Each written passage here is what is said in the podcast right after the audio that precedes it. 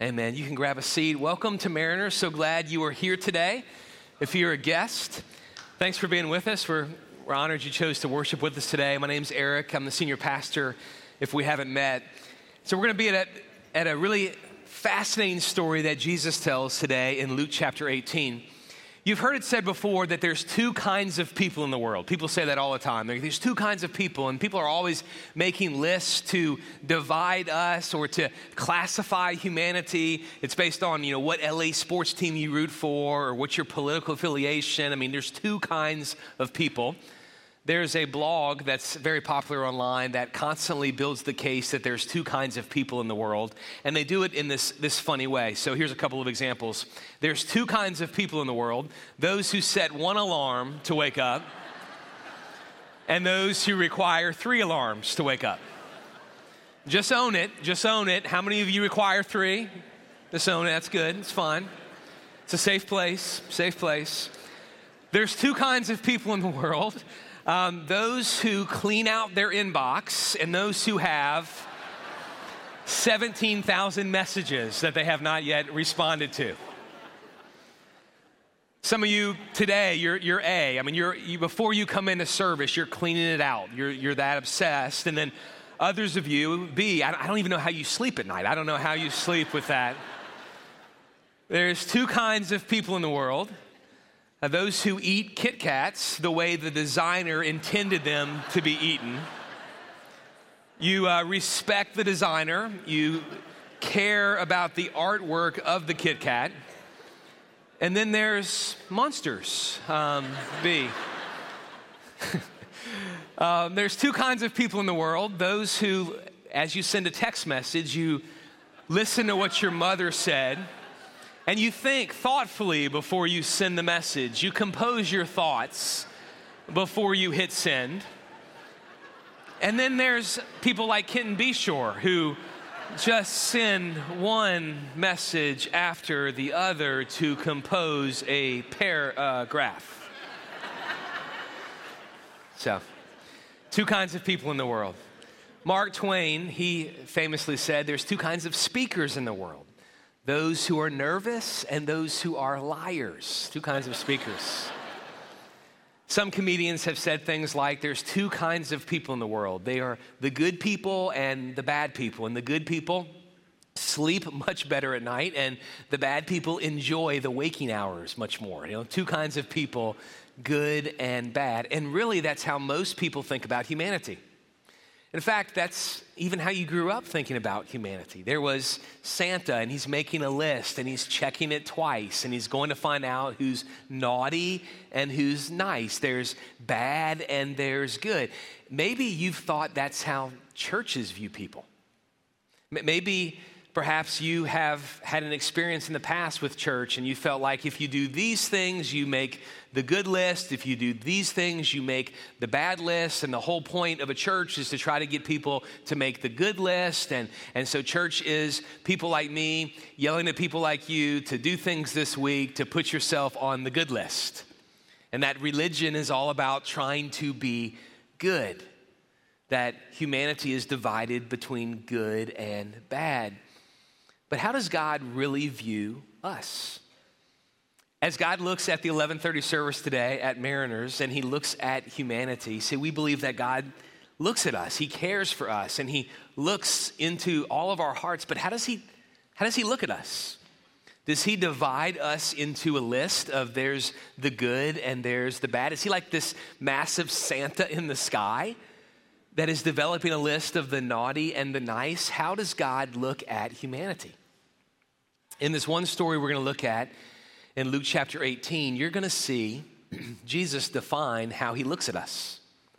And it's going to be surprising. It, it's actually, when he told this story, it was a very scandalous story because the crowd expected Jesus to divide people into there's the bad and there's the good. And Jesus does not divide us that way.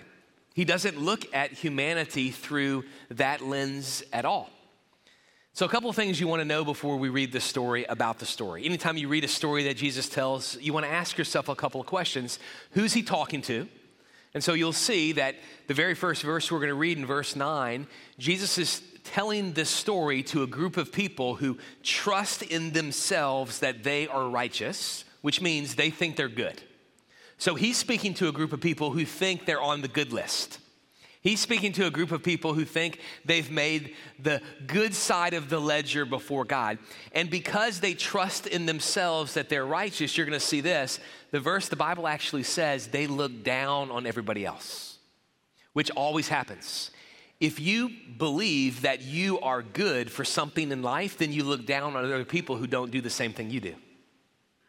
And this is Jesus speaking to a group of religious people who are trusting themselves, thinking they're good, they're right with God, and therefore they look down on other people because they aren't doing what they think has made them right with God. So that's who he's speaking to. And then, anytime you read a story, you always want to know okay, what's the scene of the story that Jesus is telling, and who are the characters? And so the scene of the story is the temple. I need you to get this because we'll talk about this later in the message. The scene of the story is the temple. So, what's the scene of the story? The temple. You got to get that. And then there's two characters in the story. One is a Pharisee and one's a tax collector. So when Jesus starts the story and he says, Hey, I'm gonna tell you a story about a Pharisee and a tax collector, everybody's thinking, Yep, it's another story about the good guys and the bad guys. Because in this culture, the culture Jesus is speaking to, the Pharisee was the picture of a good guy. This was the epitome of goodness. A Pharisee was very devout religiously. They fasted twice a week, they prayed, they gave a tenth of everything. They also were highly credible in the culture. Moms wanted their sons to grow up and be Pharisees because they were so respected. And so they're the epitome of good. On the other side of the morality spectrum, of the good bad spectrum in this culture is a tax collector. A tax collector in Jesus' day is known as a traitor and a thief. Now, why? Well, because if you were a tax collector in Jesus' day, if you were a tax collector in the Jewish culture, you didn't work for the Jewish leaders, you worked for Rome, and Rome occupied Jewish territory. So you were a traitor because you worked for the enemy who occupied the land of your people. And the reason you were a traitor is because Rome offered you the opportunity as a tax collector to tax people around you for any amount you deemed fair, and you could line your own pockets as long as you gave a kickback to Rome. So if you're a tax collector, you're betraying your own people and you're doing so to get rich. So you're a thief and you're a traitor. So, tax collector, the epitome, the illustration of bad guy. Pharisee, the epitome, the illustration of good guy. So, everybody thinks this is where Jesus is going. I have a list. Here's the good people and here's the bad people. But as we see in this story in a moment, he's going to shock them with this story. He's going to blow up their minds because they're going to see that he's not looking at humanity through the lens of the good and the bad. So, how does he look at us? What's he really looking for? Let's find out. Luke 18. He also told them this parable to some who trusted in themselves that they were righteous and looked down on everyone else. So if you believe you have done something that makes you right with God, you look down on people who don't do the same thing that you do, and you therefore think they aren't right with God, therefore you look down on them. This is who he's speaking to. And so here's his story Two men went up to the temple to pray one a Pharisee, the other a tax collector. The Pharisee was standing and praying like this about himself. So he's not praying about God, he's praying about himself.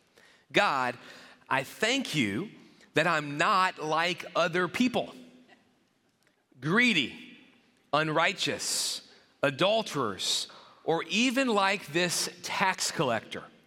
I fast twice a week. I give a tenth of everything I get. But the tax collector, standing far off, would not even raise his eyes to heaven, but kept striking his chest and saying, God, have mercy on me, a sinner. I tell you, this one went down to his house justified rather than the other, because everyone who exalts himself will be humbled, but the one who humbles himself will be exalted. Do you see how Jesus looks at us? He's not looking for a list of the naughty and the nice because all of us would be on the naughty list. He doesn't divide humanity with a list of the good and the bad because all of us have fallen short of the glory of God and we would be on the bad list. That's not how he's looking today. Even here at this moment, he's not looking at us that way. He's looking at us through this lens. There are the humble who humble themselves and they will be exalted, and there are the proud who exalt themselves and they will be humbled. Jesus looks at us and he looks at all of humanity through this lens. Are you walking in humility before God or are you walking in pride? This is how he looks at us. Today we're talking about pride as we begin a series on the seven deadly sins. I know you're so jacked, like, yes, I've always wanted to study the seven deadly sins my entire life. That's what I wanted to do today. I woke up and said, I want to go to church and study the seven deadly sins. I can't wait. Give it to me here. Listen, it's an important thing to study. Theologians and scholars for centuries developed this list of the seven deadly sins because they believe these are all sin is deadly, but they believe these seven are the ones that really mess up our lives the most. In fact, even people who are not Christians and not religious say of these seven sins, they may refer to them as vices, say of these seven vices, these mess up people's lives. And what we're going to look at over the next seven weeks is the flip side of the vice, the character attribute we have as we respond to Christ. Now, why are we doing this during this season?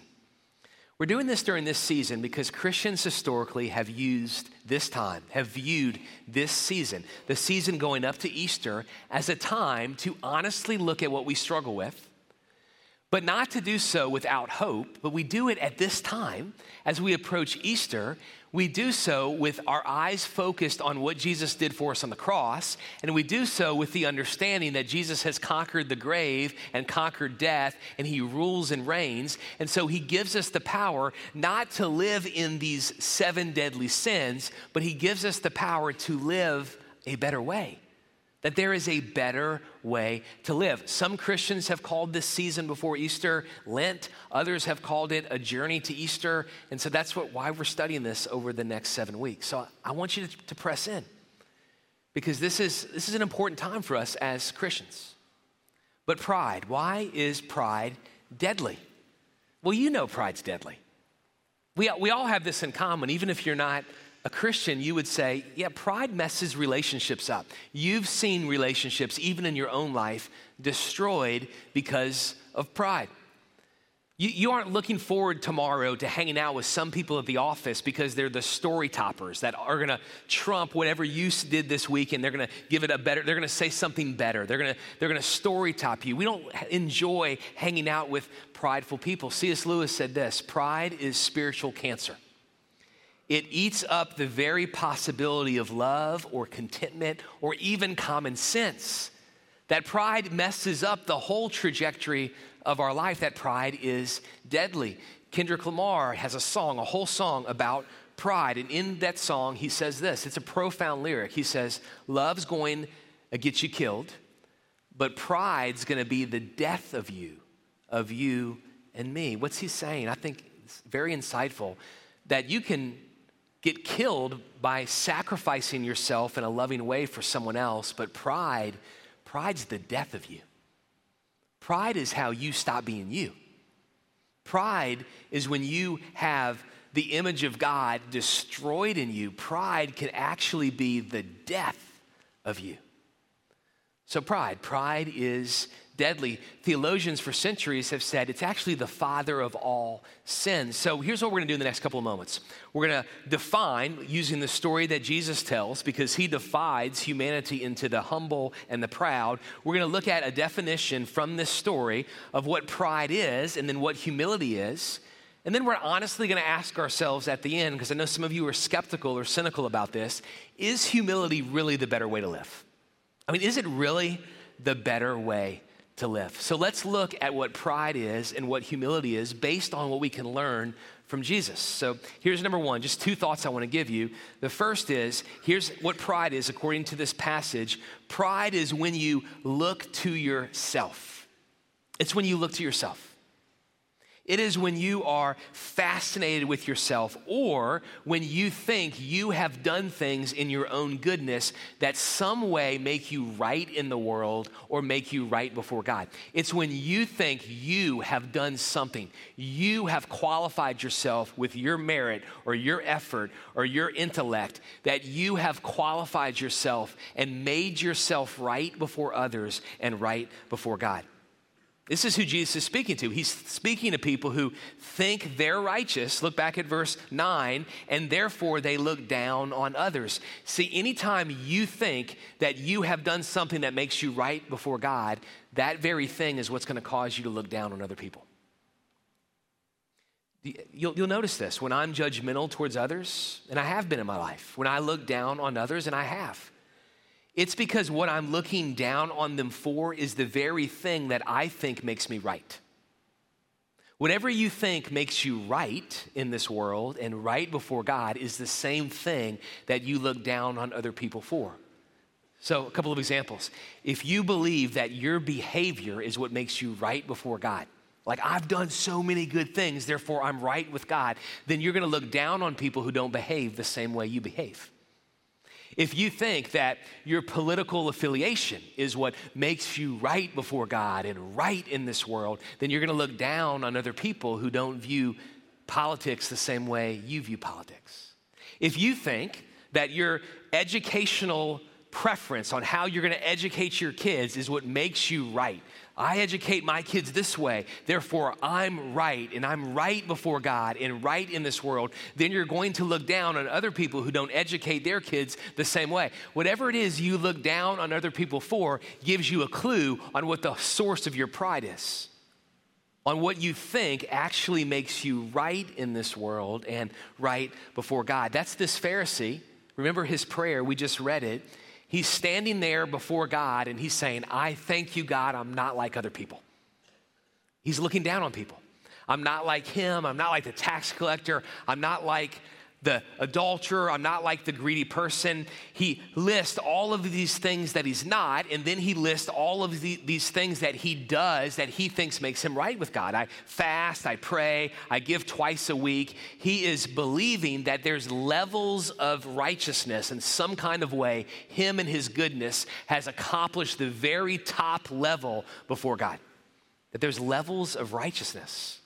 Sometimes we've wrongly thought that that God looks at us and there's all these levels, and if you do enough good things, you'll get to another level. When I was in third grade, I noticed in my class in elementary school that some of the smart kids in my class got pulled out and they were put in this new class. And some other kids from another class were pulled out, and all of a sudden, this new class formed, and it was the gifted and talented class. And I wasn't included in the gifted and talented class which meant the rest of us jokers weren't gifted and talented because they were we weren't at the same level. They were at this other level. They were the gifted and talented class. And i didn't realize this at the time. I have since gone back and read what was taking place in our culture because all of a sudden it felt like gifted and talented was a huge thing at my school where i grew up in the new orleans area. And in 1983 president reagan decided that america was falling behind other countries in education and he put together a commission that researched what we should do as a country. And the commission came back and said, we need to ramp up gifted and talented education. The thinking was that the best and the brightest were being held back by people like me, and we needed to quarantine the best and the brightest off.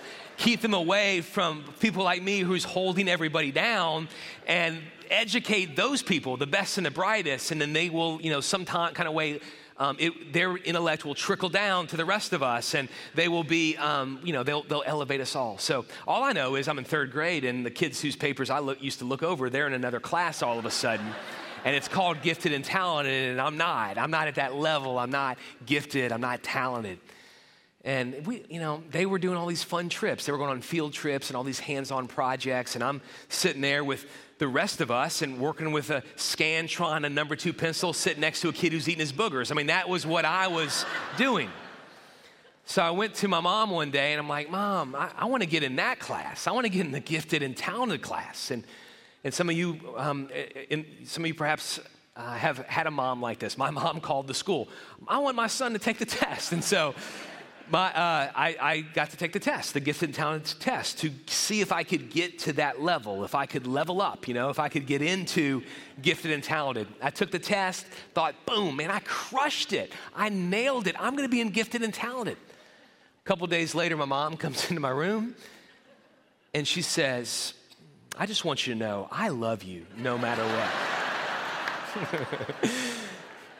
you, you don't have to be in gifted and talented to know that that meant I wasn't getting in gifted and talented. She said, listen, it's fine. It's totally fine. You're going to love working for these kids one day. Everything's, everything's fine. Everything's fine. So I didn't make it in. And, and it's fine. I've forgiven you who were in gifted and talented. Some told me after, so I was in gifted and talented. Yeah, yeah, thank you. Thank you. And there's nothing wrong with that in the uh, public school system. Nothing wrong. There's nothing wrong with it. The problem is that thinking has sometimes made its way into how we think about Christians and how we think about church. That we can sometimes think that there's these levels of righteousness. And the longer you're a Christian, if you do the right things, if you um, go through enough Bible studies, if you go on enough faith adventures, if you do enough nice things for people, that you will some kind of way climb the ladder of righteousness but we, we must not think about the Christian faith that way at all. Because understand that the scripture says there is no one righteous, no, not one. And any righteousness we have is not righteousness we've achieved, it's only righteousness we've received by our good and gracious God who freely gives us his forgiveness and freely gives us his righteousness. We are only righteous because of his grace and his mercy, not because of anything we've done.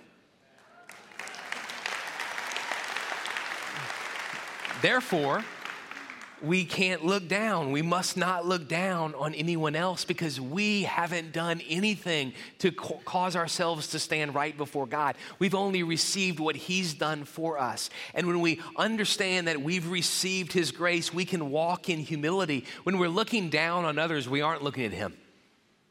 But when we look at Him, we remember that we've only received what we've gotten. So, number one, Pride is looking at yourself. Here's number two humility is the flip side. Humility is looking at the sacrifice. Now, notice in the story that Jesus tells that the tax collector, he prays a completely different prayer. The Pharisee is bragging about himself, essentially giving his spiritual resume to God. And the tax collector prays very different. The, the verse says that he stands a long way off. So the Pharisee is at the most holy place in the temple. He's trying to get as close as he can to the most holy place. The tax collector is way far away, and God regards the tax collector who's far away, God regards him as near, and he regards the Pharisee who's up close as far away.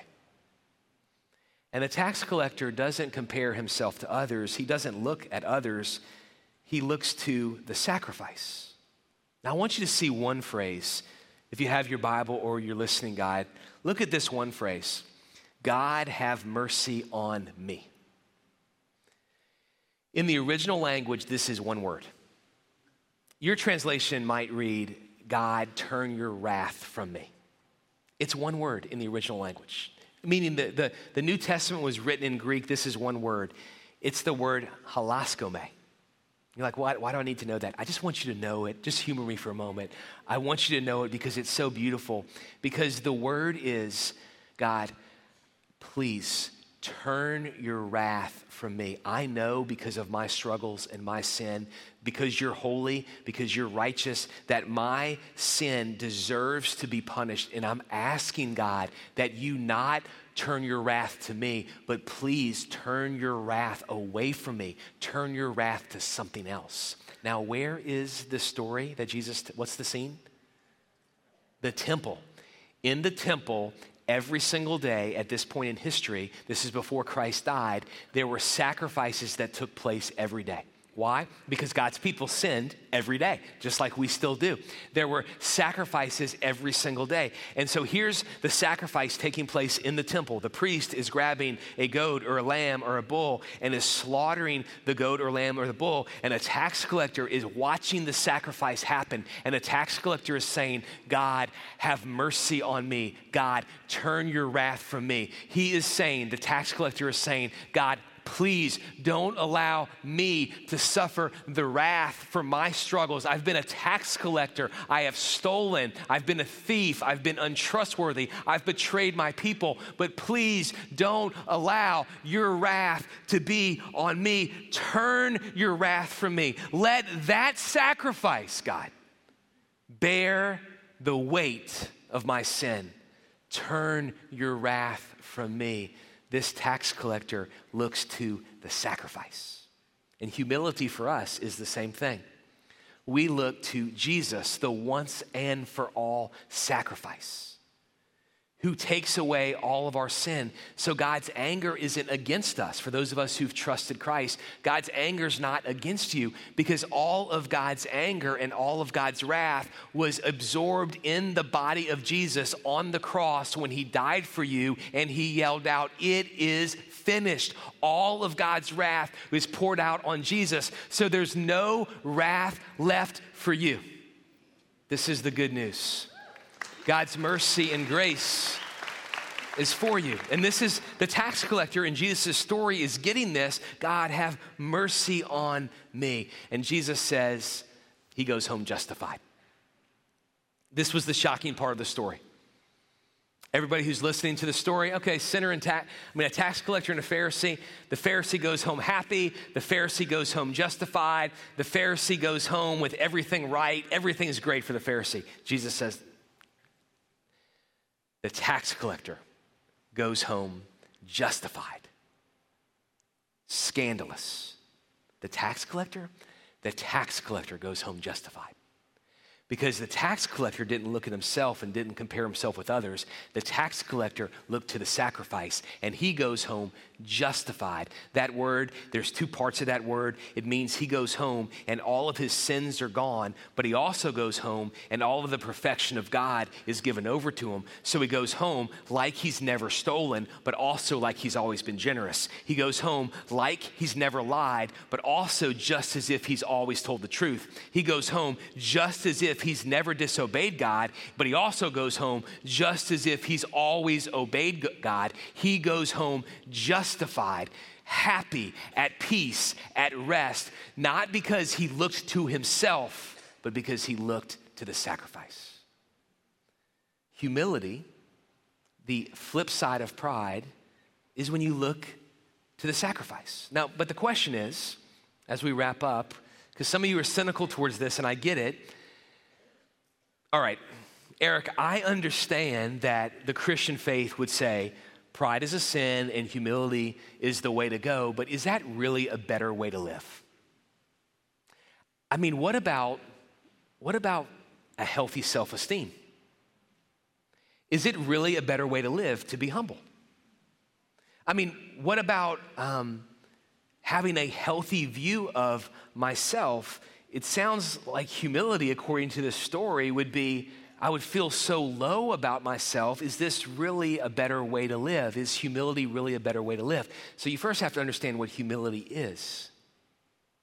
Tim Keller, in his very helpful book, The Freedom of, of Self Forgetfulness, he builds the case that for centuries, many thinkers believed that the problem that faced us, that plagued us, was humanity had too high a view of itself, that people were always thinking too highly of themselves. And so the thinking was um, the reason we have problems is that people are, have too high a self esteem. And then in recent years, and you've seen this in the US, this is particularly true in the West.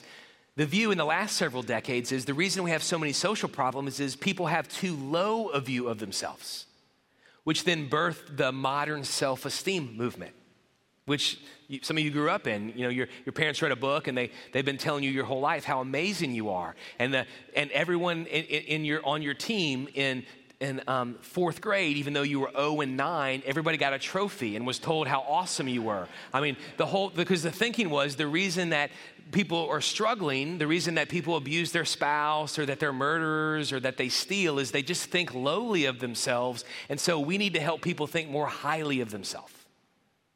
And so here I am saying the scripture is saying the better way to live is to be humble.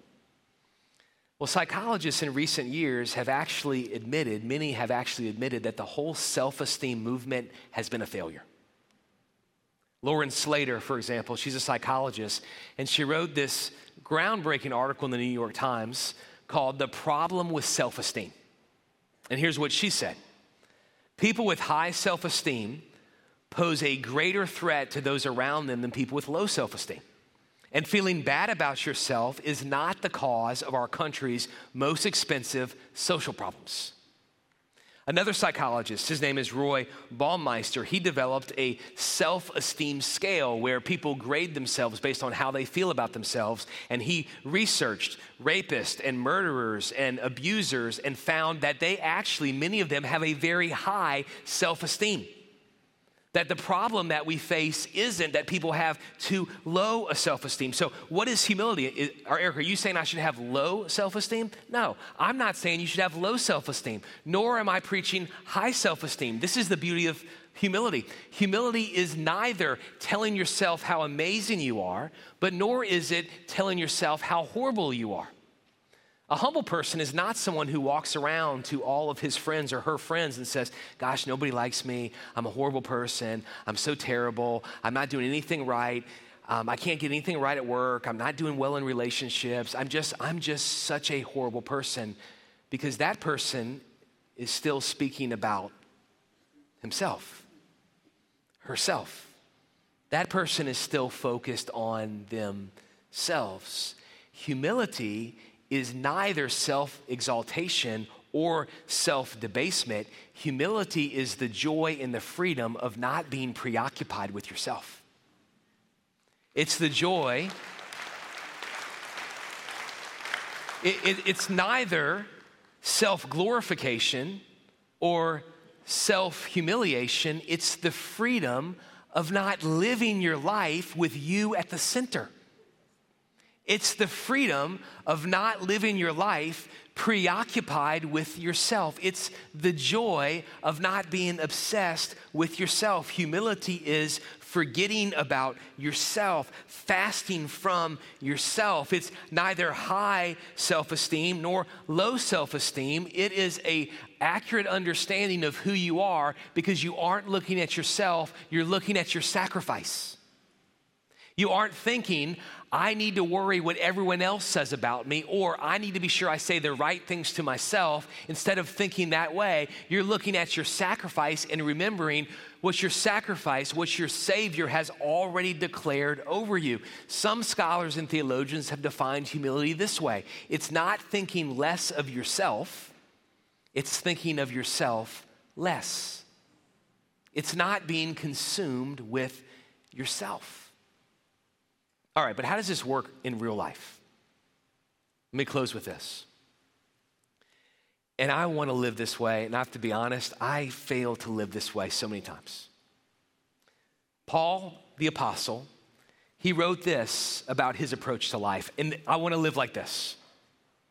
This would be humility.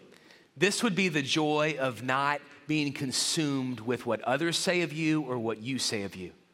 This would be the joy of self forgetfulness. The Apostle Paul wrote this It is of little importance to me that I should be judged by you or by any human court. Now, that's, that's liberty right there. To show up at work tomorrow, now I'm not saying you should show up and like say that to people, you know? like, I don't care what you think about me. I mean, I'm not saying you should do that. But what a, what a free way to live. You walk into work tomorrow, you walk into school tomorrow, and you walk in with a mindset of, I'm not finding who I am based on what these people think of me or say of me. I, I, I want that. But then he says something next. He, he also says, but it's neither what I say about me. Notice what he says next. In fact, I don't even judge myself. For I am not conscious of anything against myself, but I am not justified by this. He says, I don't know of anything against me. I don't know of anything against me, but that's not what justifies me. Same word, justifies. What justifies me isn't what you say about me. What justifies me isn't what I say about myself. What justifies me is I look at my sacrifice, Jesus, and he has declared me to be right with God. My sacrifice, Jesus, is the one who gives me my worth. My sacrifice, Jesus, is the one who gives me my life. That's where I look. And when I look at him, I'm not concerned what others say about me. I'm not even really concerned about what I say about myself. You want to live that way? I want to live that way. But I am not justified by this. It is the Lord who judges me. Understand. This is why you look to Jesus.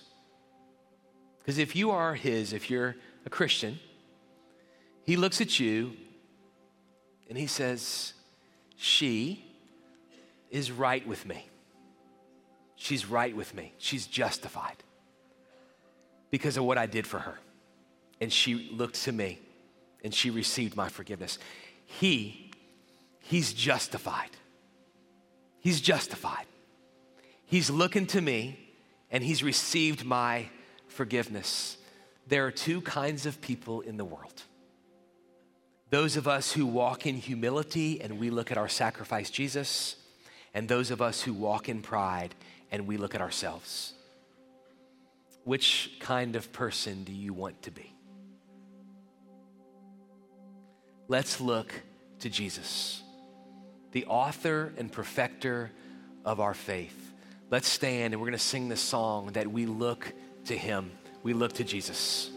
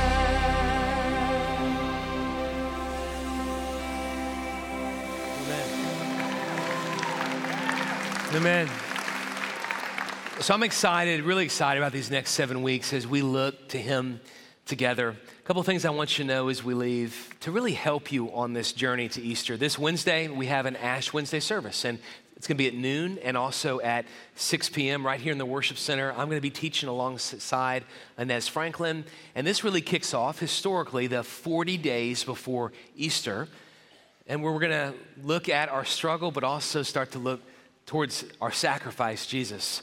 We have connect groups, which, if you're not yet in a group or your group's not currently meeting, these groups are only going to last seven weeks long.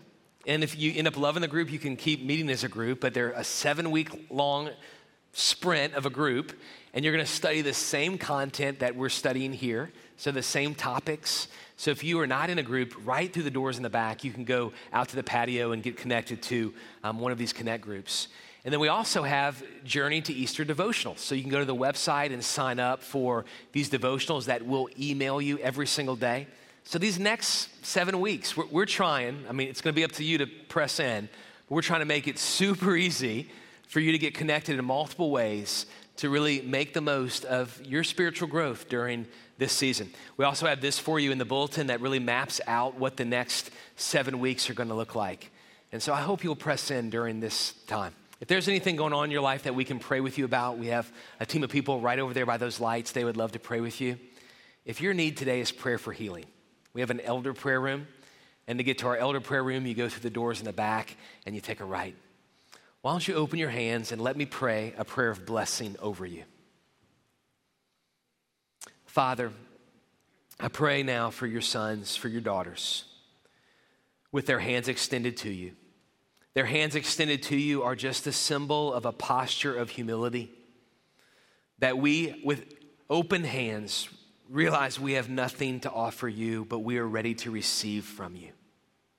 So I pray for your sons and daughters this week that you would bless them, that you would press close to them and take note of them, that you would walk closely with them, that you would provide for them. I pray this week that they would sense the joy of looking at you. In the name of the Father, the Son, and the Holy Spirit. Amen. Go in peace. Have a great week.